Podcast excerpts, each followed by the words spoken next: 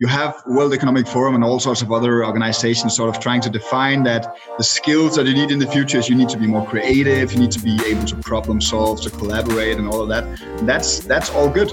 But for me, it's much more around creating a resilient mindset that sort of enables you to learn how to learn, if that makes sense. Instead of learning a whole bunch of things that you might need at some point. Moi kuuntelijat, yksi juttu. Jos te tykkäätte Futurecastista ja siitä, mitä me tehdään täällä, menkää seuraamaan meitä Instagramissa tai Twitterissä ja arvostelkaa meidät teidän podcast-alustalla. Me rakastetaan tehdä tätä podia ja halutaan, että enempi ihminen saisi kuulla meistä, samalla kun voidaan pysyä aitona sille, mitä me Futurecastilla halutaan tehdä. Ja siinä te voitte auttaa meitä. Pääset myös lähemmäs meitä ja jaamme Twitterissä silloin tällöin myös kaikkea muut mielenkiintoista. Kiitos etukäteen. Hello, dear listeners of Futurecast. Welcome to Futurecast. My name is Isak Rautio, and here is William von der Palen sitting next to me. And where are we right now? This is the first time we're ever at this studio. Where are we right now? Can we reveal this? Yeah, I think. Yeah, do you think people are just going to invade this house? No, they will. Yeah, all the fans. We don't have crazy fans. You know. No, we actually. This is nice to see you, by the way. Nice to see you. And this is like the first time. Yeah, we're sitting next to each other doing a podcast for a long time, but we got this studio space from Slush. Actually, we're gonna do a podcast for them now. We already did that actually a few months back, but gonna do it now, sort of for real this year. And as part of that, we set up this pretty cool studio that we're gonna reveal in the coming months. Yes, but before that. Let's get to our episode itself, where we have a guest, and this is a really exciting guest, another Dane, actually. The last episode we released was with Morten Sylvest about the future work, and this time another Dane, Simon Østergård. Welcome. Very well pronounced, actually. Thanks a lot. Thank you. I've been living there for a while, so I'm used to this. I'm used to pronouncing Danish words and names now. And glad to be on. Yes, welcome. The theme of this, I think the sort of large theme of this episode is going to be the future of education. And to sort of give a bit of a background on you, you may do it yourself because I'm not very good at that. And I guess you know yourself better than I do. Hopefully. At least let's hope so. Yes. As you said, my name is Simon. I work with the Copenhagen Institute for Future Studies. And one of the areas that I'm really caught up in these days is the future of higher education, especially, but the future of education in a broader sense, and how it links up to the work that we are looking towards in the future. So, in that sense, I guess this podcast links up pretty good with your previous podcast with the other Danish guy. Yes. Besides that, I've been living in Copenhagen for the past 7 years. I grew up in the northern part of Jutland, for you, those of you who know Denmark, the northern part of the peninsula. And I did my studies in Aarhus before I then moved to Copenhagen to settle. I've been with the Institute for around four years by now, and working with the Copenhagen Institute for Future Studies, you get to experience a lot of cool stuff, work on a lot of cool tasks, and meet a lot of cool people, go to a lot of cool conferences, so and be on a lot of cool podcasts, obviously. So I'm glad to be here today. Thank you for that little sideways compliment there. That was very nice. Thank you. We appreciate it. We're going to blurb that, actually. Put this like, Simon Østergaard approves of this podcast. Hey, can you... I didn't get to talk. I know your... I don't know if she's your boss, but Dasha Krivonos. I met her at TEDx. I don't know what she's called hierarchically. It doesn't really matter. But it seemed very interesting, the Institute. Can you talk a bit more about what it is you do? I guess the name says a lot. Yeah, technically Dasha is the CEO of SIPS, so she is my boss. That's correct. We celebrated our 50th years anniversary last year. We were founded back in 1969 by, at the time, a Danish Minister of Foreign Affairs and a delegate to the OECD, Torkel Christensen. And the reason that we were founded was basically for what he said was, the betterment of society. So we were founded on the basis that we should contribute to the betterment of society by sort of trying to work systematically with the future and try to convey its importance to decisions that are going to be made in the present. So in that sense, the Institute is an independent futures think tank. We don't try to predict the future. We would never try to predict the future because that's nonsense if you ask me. But what we do is we work systematically with some of the drivers, some of the trends, some of the mega trends that we see. And as I said before, trying to sort of grasp its importance to, for example, what the future of higher education might look like. So might is an important word, and futures in plural is an important word, right. Because there's no single future, right? Futures studies. Yeah. Yes. Sorry. No, but that's true. I've always wanted to be part of a think tank, so I'll have to call you up then. You know, I never understood how that really works. You know, how you get selected or how that does. But it sounds very, very cool. So to say that you're part of a think tank, so. Yeah, it's cool to tell people at the bar. Yeah. Okay. So what do you do, Mel? I think. Yeah, exactly. I'm so good at thinking they pay me for it. Yeah. Yeah.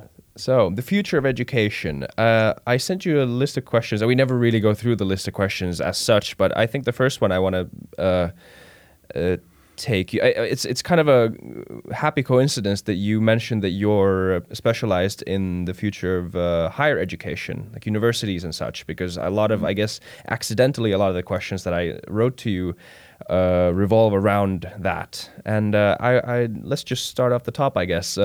Where do you see the roles of universities changing, and how do you see them now? Because, I mean, I guess from our perspective, what we hear a lot as young people is that people are kind of divided on this. It seems that some people complain about the fact that universities don't teach enough skills in real life. Like you spend 5 years at a university, maybe get a master's degree, but you never really, I guess, learn skills that you use in the workplace. And then some people say this is a waste of time. And like, why don't we focus more on actual usable traits and stuff? But this isn't really why we have universities at a large scale. Or how would you agree with this?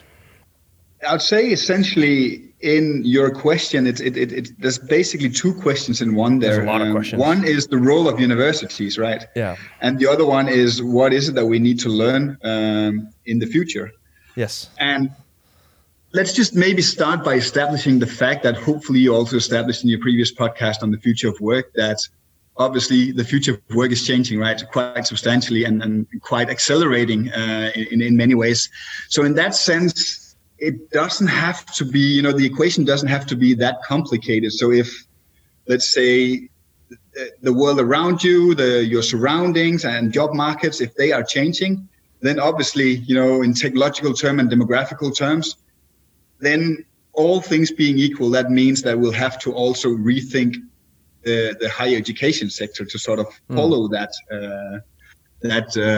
development. So it no longer cuts it having these very, very good institutions, but that sort of was forged in a different age. Many of the universities and the way that we think about higher education in structural terms is framed based on an industrial age logic, if you ask me. So you'd have, let's say, 5 years of education before you then go out and work for the next 60 years. Mm. And if you then even think about that we're going to live for much longer, probably also going to work for much longer before we can retire. Does it still make sense to sort of front load all the education towards the beginning of your career, or should it be something that's continuously revisited throughout? If we accept the fact that labor markets and job markets are changing rapidly.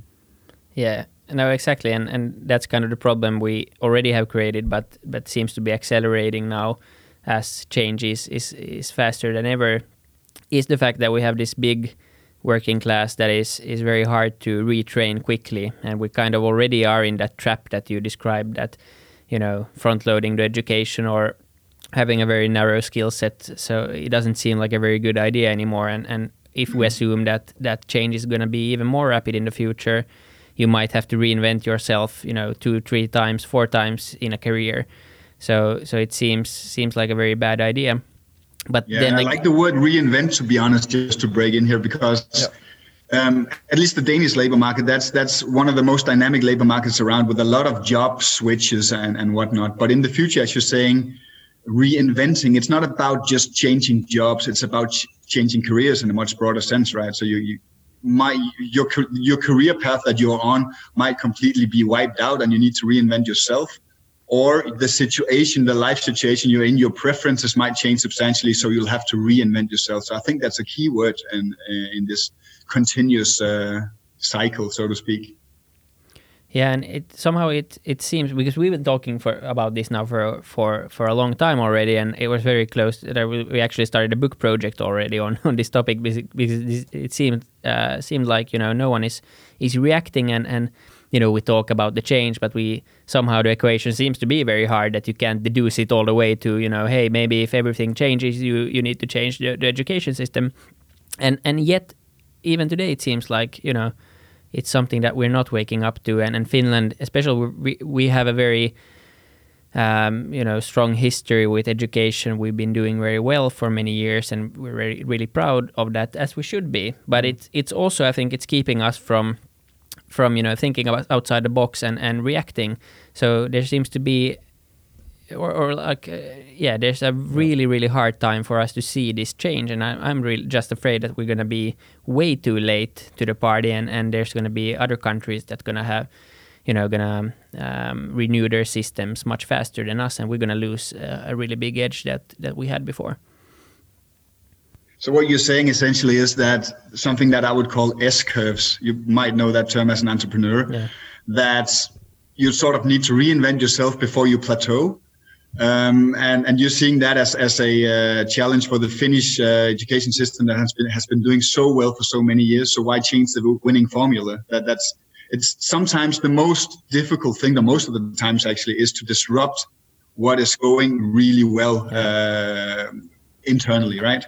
Yeah, don't fix what's broken, someone would say, I guess, but not realizing that it's not about the system being broken in a sense, it's about the surroundings, the environment changing, so that the thing doesn't need to be broken, it's just obsolete. Yeah, and it's not happening like fast enough for us to see the consequences yet, but now, especially with Corona and everything that's happened, it seems like this has been a catalyst for change, and there's, you know, actually the effect has already started. I think what we're going to see is that employers are going to realize that, hey, we had quite a lot of dead weight on our payroll, that we don't need all these people. We can work from home, and we see that people work more efficiently from home in certain sectors at least, and I'm going to see that, hey, we don't need to bring all these people back, and we're going to already end up with quite a big and ugly unemployment rate in the fall. And that's going to kind of kickstart this problem already.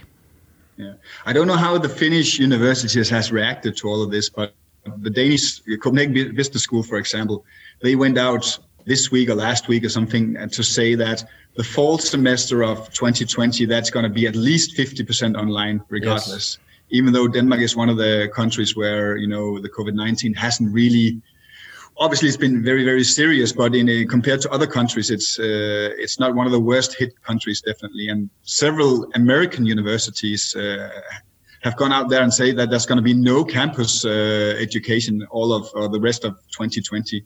So that's definitely a game changer, especially in a country like the United States, where people pay loads and loads of money to go to college, right? How can you sort of charge that many money for a product that's not what you're buying anymore?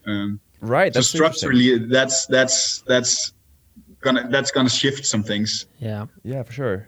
And also charging the money, even though you would have the classes, because the knowledge is going to be obsolete before, in the worst case, before you finish the school. So it seems like a bad idea to invest money in that anymore. And some Harvard professors have been quoted saying that, hey, it's a bad investment. You shouldn't go to Harvard anymore.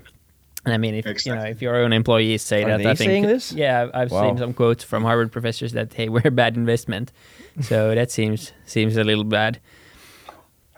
Yeah, but again, it comes down to the fact, or it comes down to how companies recruit talent in the future as well. Yeah. Are they still looking that, okay, this guy or this girl has this fancy certificate from this fancy university, or are they looking more at the skills that people really have? I don't know if you're a tech entrepreneur or what you are, what your entrepreneurship is within, but for one of my favorite examples right now is that this software coding peer-to-peer portal called GitHub, maybe you know it. Yeah. That has suddenly become sort of a recruitment tool as well, because companies in Silicon Valley, for example, they'd much rather hire someone that has a 5-star rating on GitHub, so other talented coders sort of saying this coder is really, really good, than they would hire someone with an MIT degree. Because what is this piece of paper actually saying? It's probably, or it could be saying that, okay, his parents had a lot of money to get him into MIT, and then he was sort of okay in terms of sticking out with 5 years of education, and hopefully he learned something along the way. But it doesn't really tell you, okay, how good is this guy or this girl, and what can he really do? Yeah. So that's what we call, when we work with this, we call it from a degrees towards skills paradigm shift. Skills over degrees, right? Yeah, and it seems logical from the employer point of view, because, you know, traditionally, at least from my point of view, how recruitment or how big firms recruit and the best firms recruit is very standardized. And if you look at the system that investment banks or consulting firms use, they, you know, first round you need to have a 90-point GPA, otherwise you're out. Then after that, you need to fill a certain amount of boxes, and then you have 3 case studies and blah, blah, blah. And what you end up with, especially in consulting, where you should end up with a very diverse skill set in the best of cases to solve diverse and difficult problems, you end up with a very, very, one-sided skill pool. And it seems like that's not very sustainable, and you lose a lot of the best talent. So it seems like, you know, hiring people from GitHub with a 5-star rating actually shows that, you know, those people have, they have a lot of experience because they've solved someone's real problems or they've been validated through peers, rather than, you know, they got a 5-point GPA from MIT because they're good at studying. So it seems like a very good direction. It's something also that's going to, you know, make recruitment much more efficient and also less costly in a way, because you have much more data to use than this standardized process that still, you know, doesn't really work. But it's a really interesting discussion, this, because it really is a paradigm shift if sort of the value of degrees is diminishing. It might not be the case in Denmark or in Finland to the same degree as in some of the countries where you pay a lot and you sort of indebt yourself for the rest of your lives to get a dubious degree. Yeah. But this whole oversaturation of degrees, at least in Denmark, everybody should have a master's degree to even be, you know, considered for any given job. Almost. Same here, yeah. Right, so it's sort of inflated in many ways. And also the fact that you now see a growing number of alternative and sometimes even free or at least low-cost learning paths out there that sort of goes outside of the classical or the traditional education system. So there's a lot of things, sort of trends pushing in that direction towards, you know, a move away from you know, degrees in the same sense that we used to rely on it. I think that's interesting. Yeah, and when we talk about one point that came to mind also actually now is that when you talk about skill sets and how it's going to change in the future, so there's going to be like this division. Maybe you have the most low cost and low skill jobs you're going to keep, because those, you know, automating, for instance, you know, cleaning is not a very good idea because there are very hard tasks within that simple task, and that robot is going to cost too much money because you can still fill that need with a quite low wage. But then again, automating doctors or lawyers makes a lot more sense for the big firms paying big salaries to lawyers and doctors because they have the degrees. And that's something you need the efficiency in. So basically, what can happen is that now I lost my point. Doctors might get replaced by robots, but cleaners but you're gonna have the division like it's gonna be. But the middle part is something that we're gonna need essentially still to bring up people to. You know, more creative jobs. That's what the discussion is usually around, more creativity, more abstract thinking. And most of our talent pool at the moment is not equipped for that kind of work, right? Because they haven't done that kind of job. They probably have the same talent as the people already doing that job, but they haven't the talent hasn't been fostered. So we're going to need to bring up people to that skill level. And it seems like just on the whole, we need to educate a bigger part of our population than before. And by bringing everything online, making it more accessible, bringing down the cost of education, that should be accessible to more people. And that's something that probably is good for the labor markets and for the flexibility of the labor markets in the long term. Mm. Do you want a funny quote? Please. Okay, you have to guess who said this. Yes. I mean, it's unfair, but sorry. This school will never enter the arena of online education in my lifetime. Who said that? Can you repeat the... sorry, there was a bit of a crack in the audio.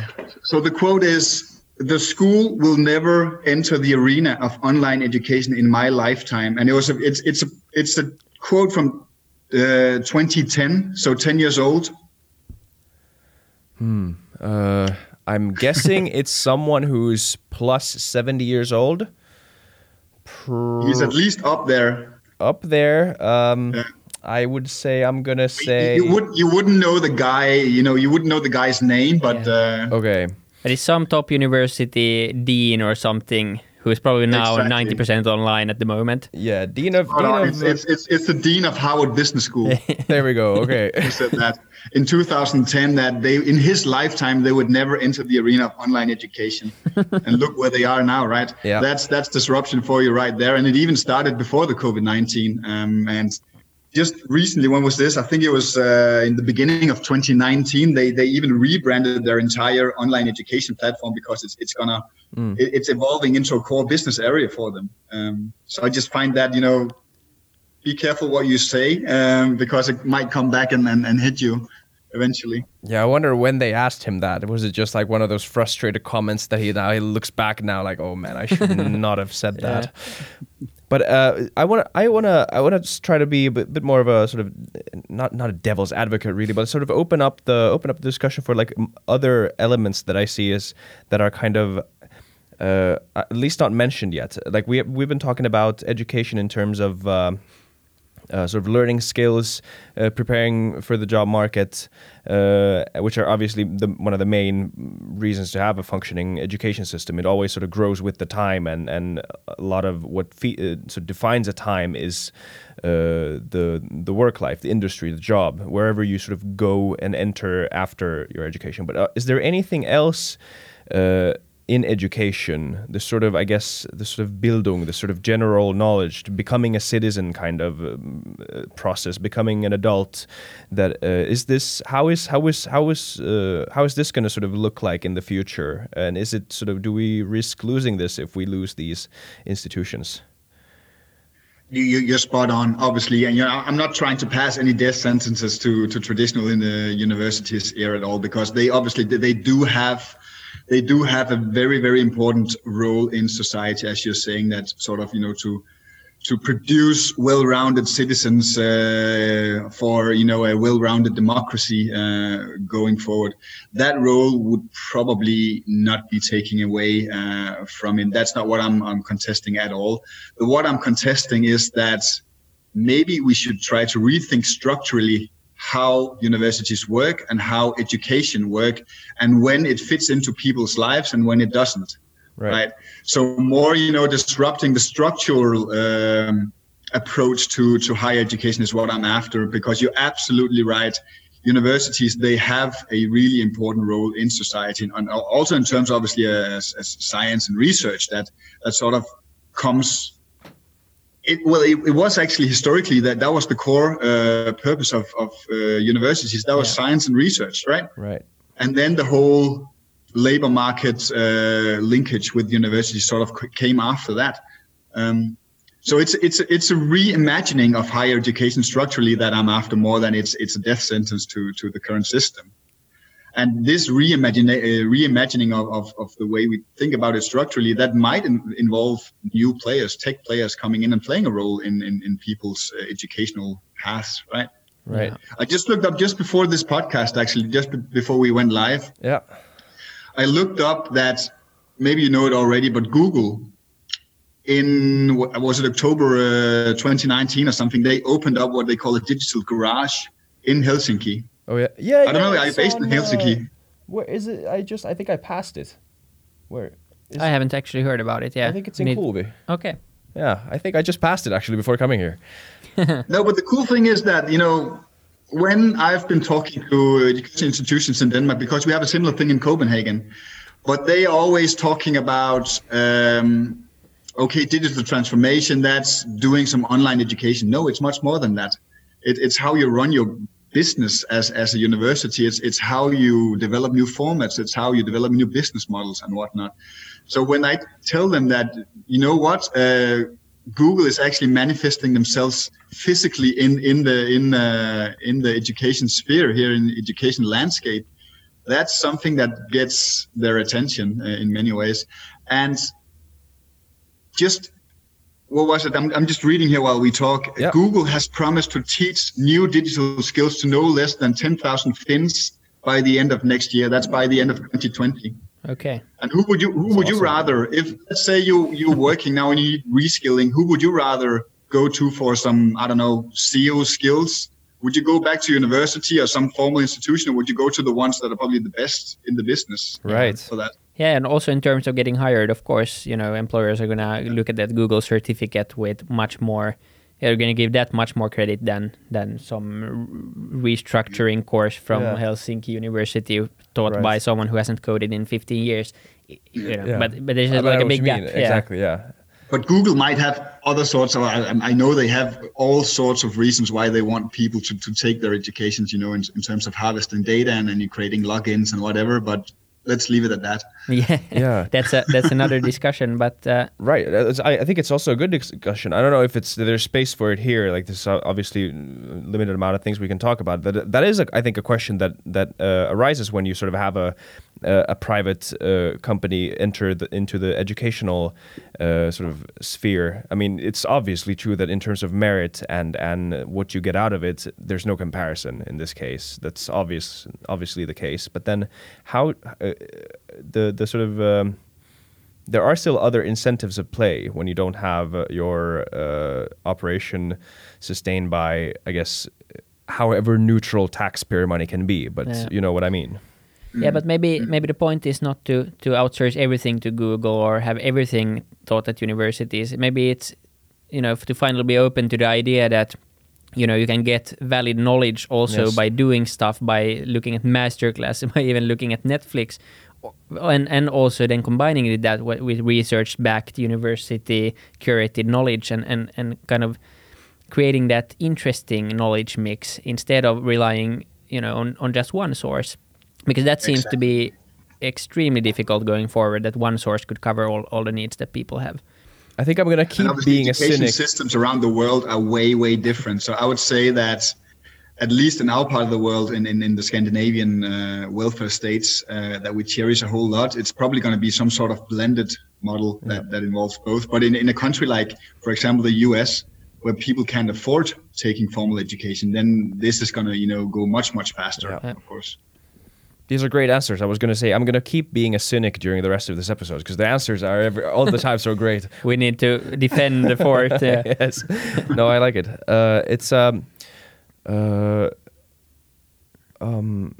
Pick it up, Willy, if you have anything. I'm thinking about something.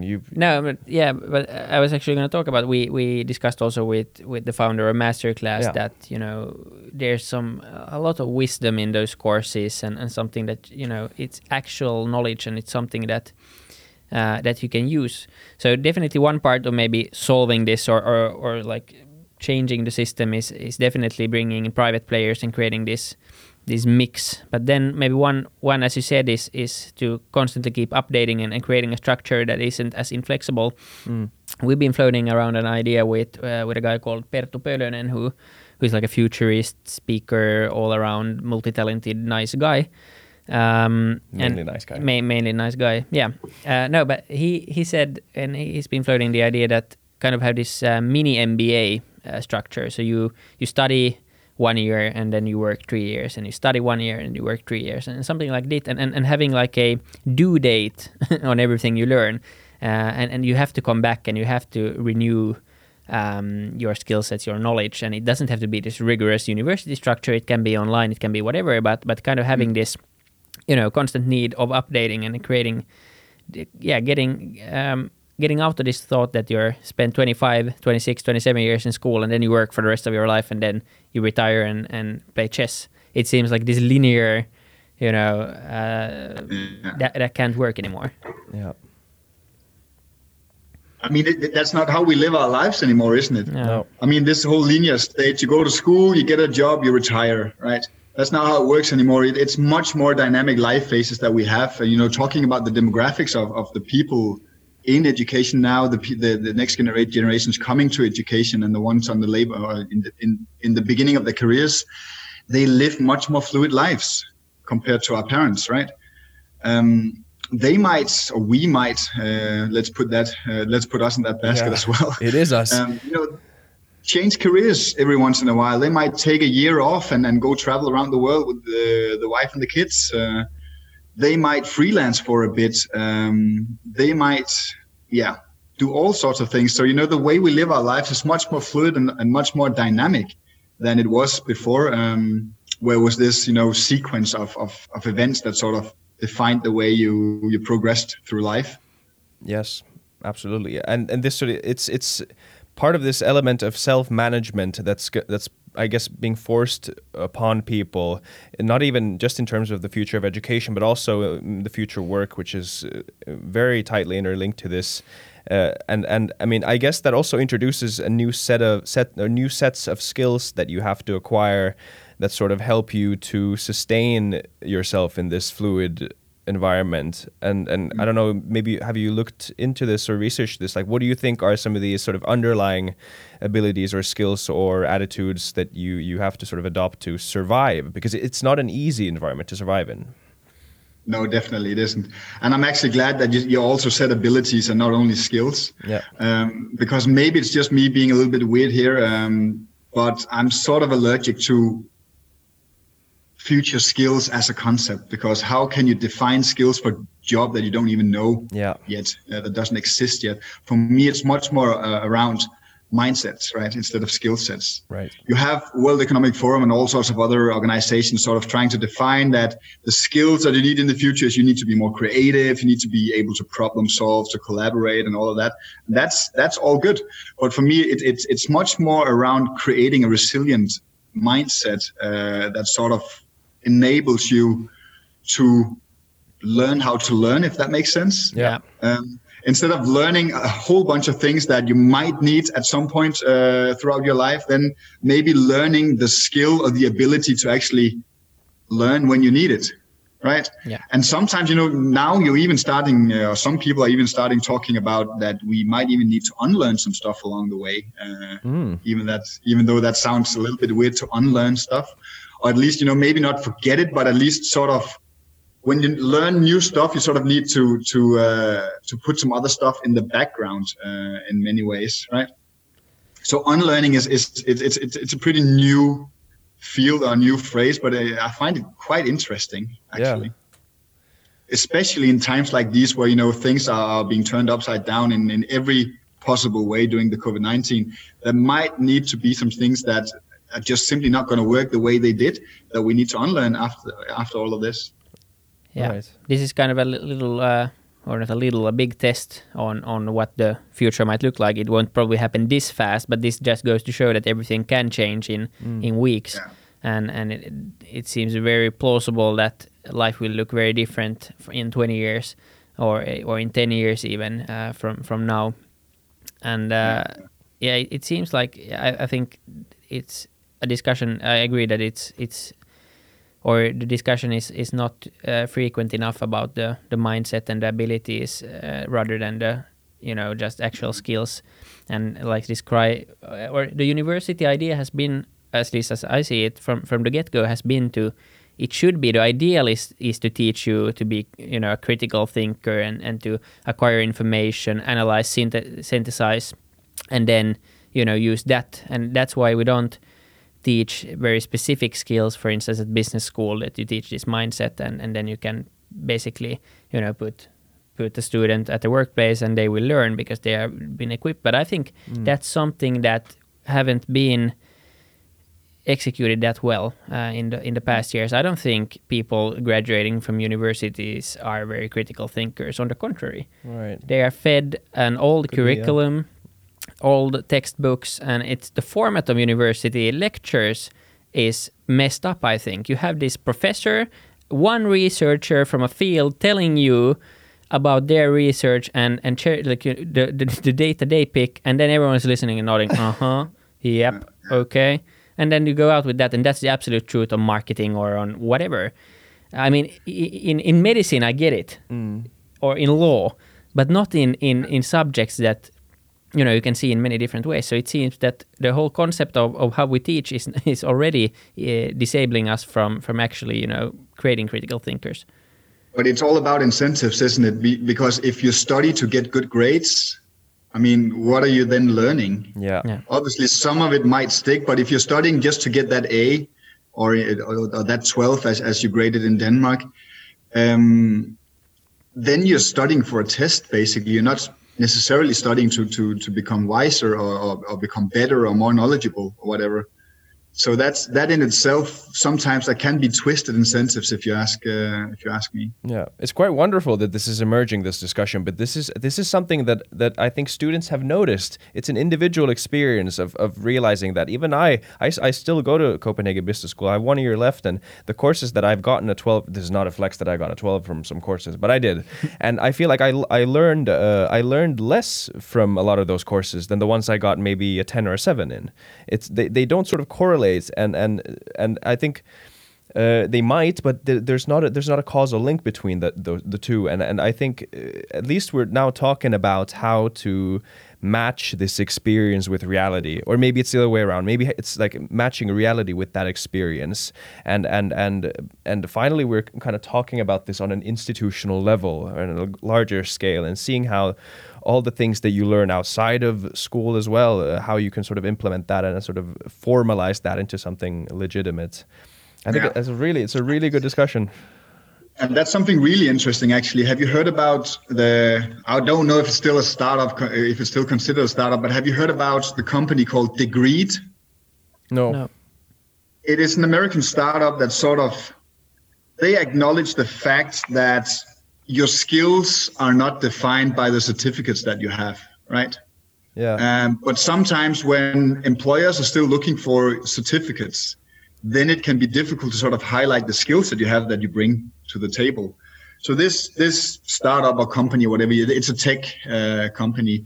They've developed sort of an algorithm together with expert opinions on how to sort of, what can you say, they sort of certify you in the skills that you have. So if you read something in the paper, or if you're really interested in plants in your spare time, or whatever skill you sort of get that's not formal, they sort of formalize that so you can actually prove, okay, I know these things because that's something I've been interested in for 10 years or so. Wow. That's a great idea. That's pretty interesting, I think. Yeah, no, absolutely. And you know, that's one of the maybe bigger issues with this knowledge that's acquired outside university. We don't have a validated, or we don't have any way to validate it, or haven't had any way to. It's based on trust, you know. If you have a good school, it has a good reputation. They've usually, you know, been right about giving someone good grades. Then you have someone who watches a lot of masterclass, and you know, okay, it's very hard to measure and to validate. And I think that's fair. Still, companies need a way to measure and validate. We can't take huge risks on every recruitment we make, but we need to create these maybe more holistic ways to rank candidates and also get away from this university degree being so all-important in a way. Yeah, there are some interesting examples out there. There's one from Denmark, actually. I think it's the Danish, I don't know how to sort of translate this into English, but the Danish defense in cybersecurity, they're running a program right now where they recruit people that have no formal education, for example, from a technical university or whatnot, but they'd rather recruit people that have the technical skills, maybe from, I don't know, playing Counter-Strike or being, you know, free time, spare time hackers or whatnot, to sort of, you know, get them on board and then groom them or teach them the skills that they need in that specific job, instead of looking, okay, this guy went to the technological university. Right, it's falsefart.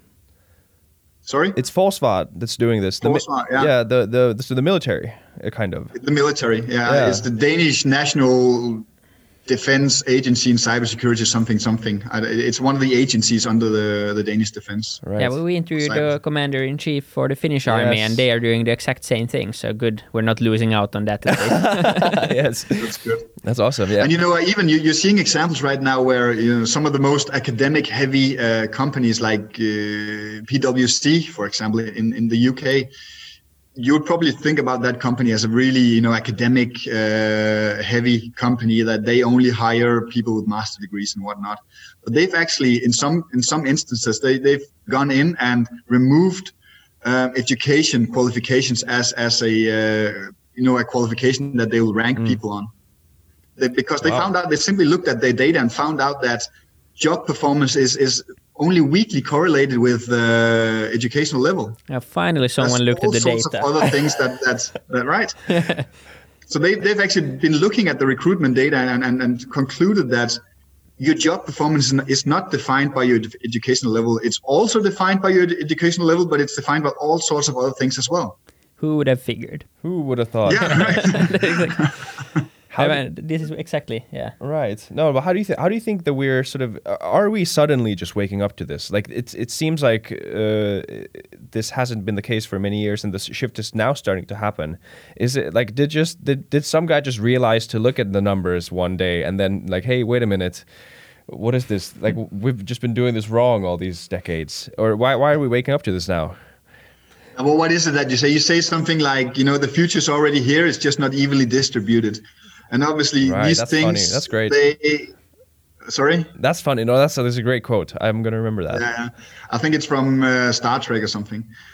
Wow. But with that said, obviously, things like this it's happening in the more progressive, maybe some of the tech industries faster or earlier than it's happening in some of the more traditional and conservative industries. So you can't really generalize as such. But I don't see why not. When you see that it works in some instances and that some companies are really benefiting from this and creating a competitive advantage, why shouldn't it trickle over to other industries as well? Yes. It has to start somewhere, I guess. Right. Yeah. And it has to sort of, proof of concept in a sense, but it is happening right now. But how do you sort of, if is this too big of a question? How do you visualize the educational path in the future? Will there be? I mean, we have touched upon it, but I think this is too broad of a question, maybe. But like, how do you imagine there's going to be some sort of path? Like, maybe university at some point. A lot of people go to university, maybe, and then you have to re-educate yourself at some points. Like, do you have any? Because you research in this, so have you? What have you sort of, concluded? What do you think is most likely? Yeah, well, as I started out by saying, I'm not very good at predicting things. Right. But I'm looking at trends, right, and I completely agree with you. One of the concepts is actually a fairly old concept from. Was it Stanford or something? But it just recently reemerged with me, the open loop university. Have you heard about that? No. Sort of, I don't know what you call it, but it's an open loop where you do some education, you sort of loop out of education and you loop back in when you sort of need it. So that, I think, is a powerful concept that, traditional institutions could maybe use to sort of reinvent themselves. And on the side, as we talked about already, at some points in your career, it simply makes the most sense to sort of go for a more informal learning path with some of the more informal players. Right. Some of the tech companies, for example, LinkedIn has a learning platform. Google, as we talked about, Amazon is they recently hired a cognitive professor from Stanford as well, and who knows what they're brewing up. So things are happening that are going to force the traditional institutions to rethink the way they are doing things. But to maybe try to answer your question a little bit, yes, I see a lot of things that are sort of pushing in that direction where we are moving away from this study, job, retirement way of thinking. Yes. And we're moving away from this 5-year in a row master degree education as we're seeing right now. And it's not also, we talked a little about all of the technology parts of these things, but it's also about the people, right? Yeah. So the people entering education in the coming years, the next generations, they're just used to doing things in a different way that doesn't really fit very well with the very stationary way of thinking about education structurally. And one maybe important point with this whole change is also that, you know, as a parent or as a person even, you know, do you actually want your kid or do you yourself want to be the first one to try something new? Who wants to be the guinea pig of the new Finnish school system? And I think that's a huge block for this change that, you know, it has worked for everyone else. Why should we take the risk? And someone has to, you know, step up and make people realize that not doing anything is the biggest risk of all at the moment. So at least changing something or doing this hybrid model or something is better than just, you know, being complacent. But I think that's a big block also that, you know, until it's too late, as with anything, as with, you know, climate change or anything, until something really, really bad happens or you see the consequences on a mass scale, it's always going to be very hard to incentivize people to change. I agree. And then maybe that's the COVID-19 in that sense is maybe just what we needed in some places to sort of showcase in this whole social experiment that things can be done differently in a smarter way and a more appropriate way for many people and in a more inclusive way as well. Yes. How do you see, we've been talking about mostly, I think, Western countries at this point, or at least developed countries. How do you see the future of education in countries where even having a kind of education is like a massive privilege? I guess Hans Rosling has kind of disproved the sort of misconception that a lot of people have that many people don't go to school at all. Like half of the planet doesn't even know what a book is. Like that's not true. But how do you see this sort of the third world countries? Yeah, that's a difficult question because universal basic education, that is one of the SDG as far as I'm concerned, right. As well. But all things being equal, this whole digital distribution of education, that definitely works in the favor of the less fortunate people in an inclusive way. You know, you have access to educational resources that you wouldn't have before. And maybe Harvard still charges a fee for doing their courses, but there is a lot of content available at a low cost out there that's accessible for people who are less fortunate, and they don't have the resources to buy an expensive education. There might be all sorts of other things going on in their reality that prevents them from pursuing education. I'm not going to be an expert on that. But all things being equal, this whole democratization by technology is a positive thing in that sense, I'd say. Yeah, and that's probably a massive business opportunity also to anyone who is interested in actually filling that void and something that, you know, because as you said, universal basic education has been seen as, you know, the biggest catalysator for equality in the world and also to bring economies. There's a direct correlation between education level and GDP growth. So it seems, and also maybe one angle is that they don't have to go through they don't have to build this rigid system with, you know, big like universities or that you need to pass entrance exams. They can go straight to technology as with, you know, skipping landlines in phones or skipping broadband in internet. They can skip all these unnecessary stages, or they can skip everything that, you know, the people or countries who already did it, you know, prove they don't have any legacy infrastructure. They can just leapfrog. Exactly. Right. And like we talked about Finland. It's being proud of the educational system is kind of a hindrance to changing it, but they don't have that problem, I guess, then. Yeah. Exactly. You know, the main, at least if you ask me, the main barrier to change in a very rigid system like the Danish educational system and probably also the Finnish, as you explain it, that's the whole legacy, right? In so many ways, there's legacy organizations, legacy ways of doing things, legacy technology, legacy mindsets. Just going to school as a kid, that's a huge part of being a kid. That's in many ways how I define my childhood. Yeah. So that experience just kind of, I can imagine moms and just parents in general saying like I don't want to take that, like it made me who I am as a human being, like that experience as a child, I don't want to take that away from my child. That could be like, one of these reasons could be one of the main hindrances to something that might actually be helpful in the future.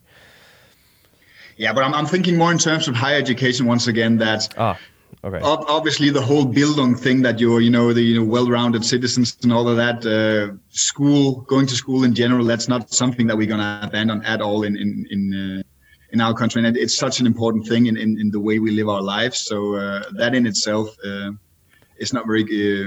It's not gonna change much. Obviously, it can change in the way that it's delivered and new formats and whatnot, but going to school will definitely prevail if you ask me. Okay. Yeah, and we also need somewhere to put our kids during the day. Yeah. I mean, it's a very good daycare system for most people. Yes. But maybe one thing, when you study trends, how do you see the role of AI and personalized education in the future? Would it be more possible? Because one problem we have also in schools that we fit a lot of people with various learning capabilities into the same system, into the same class, often maybe at the cost of the brightest students, because they need to slow down. Do you see that there is the possibility to create much more tailored learning programs in the future and also help people actually find what they're good at? Definitely, most definitely. Again, my main expertise is higher education. I just have to say one more. So I wouldn't try to be an expert on how kids learn and how school teachers teach, but definitely also in terms of higher education, that it is a fact, it is a well-established fact that people learn in different ways and people convey information in different ways. So for some sort of, on-demand, personalized education that fits in the current situation that you're in, that makes all the sense in the world, and that's going to be a huge business opportunity, and probably not, and excuse me here if I'm being blunt, probably not something that traditional institutions will drive. It's probably going to be driven by some of the tech players that are really good with data, right? Yeah. Yes. But it could be a disruptive force if you ask me. Well, we call it sometimes when we talk about this, we talk about the unbundling of education, right? Because right now, higher education, that's a bundle. It's a bundle of 5 years of education. You have all of these courses, these classes. You go to campus. You might get lunch there and whatnot. But this whole unbundling, where you can sort of break the education aspects into smaller pieces. So let's say a business degree, why should that only be curated based on business topics? Maybe it's really, really essential that this ambitious guy can take a course on AI, for example. So more being able to unbundle, to sort of pick and choose a little bit more, or at least to help curate it yourself instead of being put into these boxes that are educational programs. Yeah, seems pretty logical to me. Again, something that increases flexibility quite a lot, and something that's probably not bad for anyone. And maybe it's not necessarily feasible that every individual will pick and choose his own education, because there are put some thought into the program. So if you're doing business, maybe you don't want to put a ceramics course into it or whatever. But in some way, a more unbundled approach to some of these things to increase flexibility. That's definitely a good thing if you ask me. Yeah, and there's also a lot of talk about the need for more generalists and not to have these very specialized people. Again, in terms of flexibility. Have you heard about the neo-generalist? No. It's a term that's phrased around generalism, or being a generalist as a specialist. So being a specialist in being a generalist, basically. I think that's a great idea. That's what I want to be. That's a new generalist for you. Okay, that's what we're gonna try to do. Maybe one point to just make sure that this question or this discussion isn't too one-sided. One big part of the education system or higher education is also, you know, the people you study with and the networks you are able to build, and thus also the career opportunities you can make. So I think how big or how are we going to make sure that, or yeah, maybe rephrasing, is that something that we might lose if we go less institutional, more curated, more personal, and more online? Again, it's not really my expertise. I'm no sociologist or anything, but I do have an opinion, obviously. And in many ways, I agree with you. You're probably right that there are some things that cannot be digitized in that way. You know, the bonding, the exchange of ideas, the exchange of, I mean, human interaction. Mm. That's something that's pretty indispensable for going to school, going to class, and interacting.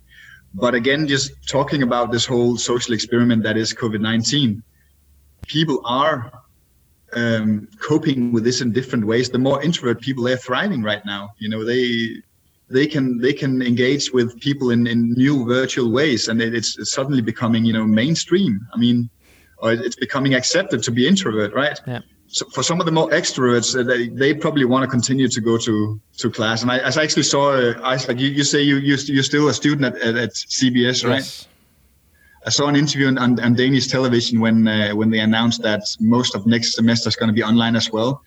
And she was devastated because she wanted to go to class and meet her friends and all of that. But if you ask the same question to a more introvert person, they might think that's the greatest thing that ever happened. Yeah, that's actually one of the great things about this, however perverse that might sound, one of the great things about this pandemic is I guess, extra. I would be more on the side of the girl who took it difficultly. I want to see my friends, but it's nice to sort of get to see how an introvert, I guess, sees the world in a sense, or to sort of... They had to suffer for years and years seeing all these extroverts bonding with each other and not really fitting in. So I guess it's nice that we get to taste some of that medicine in that sense too.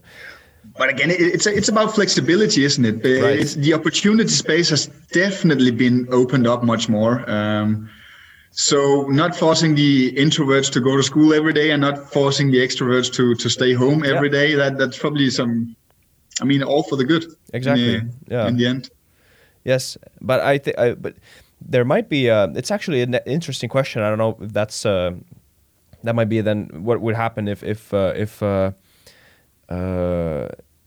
education does become more digitized and it sort of shifts to the online world more and more. Maybe we'll start to uncover all the sort of unknown spillover effects of people meeting each other and all these random things that are difficult to quantify. It's an interesting question that might happen. It doesn't mean that I mean, obviously we've been talking about the flexibility and everything's, the paradigm shift right now seems about adding flexibility and not just changing a system into another type of rigid system. I think the rigidity has been the problem, and the sort of the solution is to open it up to different solutions, not to sort of demolish a thing as such. But it's an interesting thing to see because it's difficult to put your finger on. As a student, I feel like there is some value, some material inherent value in people meeting and if not even just in terms of friendship, but just also networking, exchange of ideas and whatever. It's going to be interesting to see what that actually is when it's gone. I agree. I'm not going to argue against that at all. I'm totally with you on that. Yeah. Let's make this the end of this episode a bit self-helpy. I don't know if this tastes bad in your mouth, this give like practical tips for the future or anything, but you talked a bit about the mindset, about resilience, and like sort of what the experience of being in this new world of education is going to be like. What do you think would be valuable to know or to try to sort of instill in yourself to thrive in this future type of environment? Oh my God. Yeah. That's a tough question. I think there's no winning formula as such. I think there are many winning formulas. But it is important to me to talk about this whole mindsets thing, because if we accept the fact that our world, our job markets, and our society in general is changing at a much faster pace than we used to, then at some point our job might be automated away, or you might be forced to reinvent yourself in many ways. So this whole resilience around, if you get knocked out, it's not about just standing up again, be tough and be ready to take the next punch. It's about reinventing yourself, realigning, so the next punch is not going to hit you in the same way, right? Mm. So this resilience mindset is important for me, and something that we've started working a little bit with together with the OECD at the Institute is this whole, what we call futures literacy. So being literate in coping with the future and working with the future and letting, the future define how you make choices in the present. Being aware of how things could change when you sort of make the choices you need to make. That's something I find interesting, because in a traditional sense, being literate was about knowing a lot, right? Right. And being futures literate is much more around being able to utilize the future to your advantage. So I think that's interesting. And another interesting, if I might end on this note, of course. Another interesting thing that we've been maybe not working with, but speculating in a little bit more is what's the purpose of education in the future? So if we have a wildcard scenario, for example, where we, I know you've been testing this in Finland, so the whole universal basic income schemes and whatnot.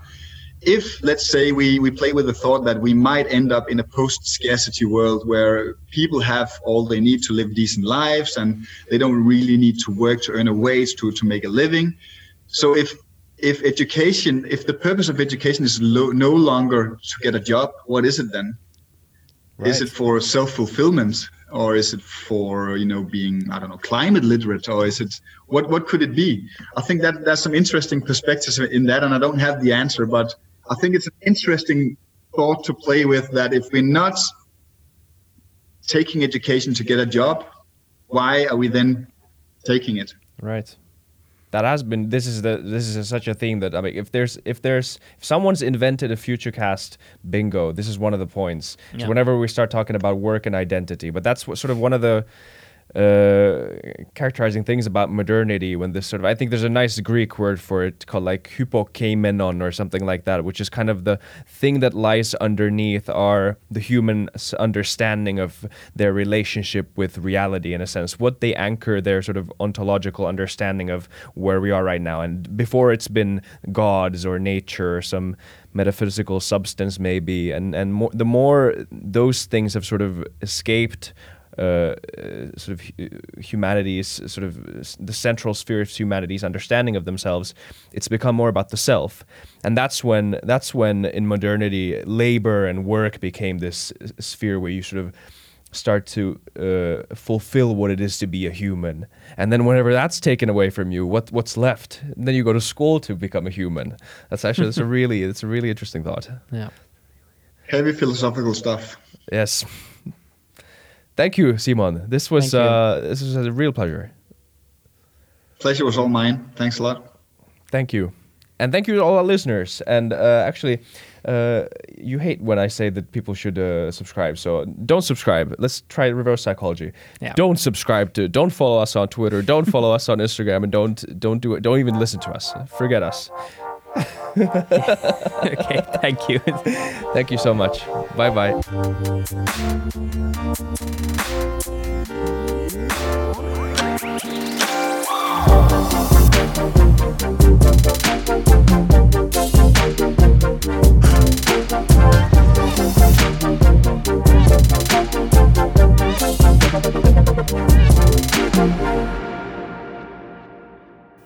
Kiitti kaikille kuuntelijoille, yhteistyökumppaneille ja Futurecastin koko tiimille.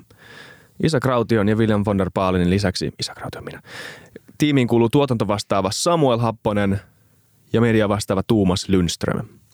Ja kiitos Niko Noanalle tästä upeasta tunnaribiisistä, joka on mukana Lululandissä. Seuratkaa mitä somessa nimimerkillä Futurecast, millä tahansa podcast-alustalla, ja saa arvostella. Mielellään. Thanks. Moi moi.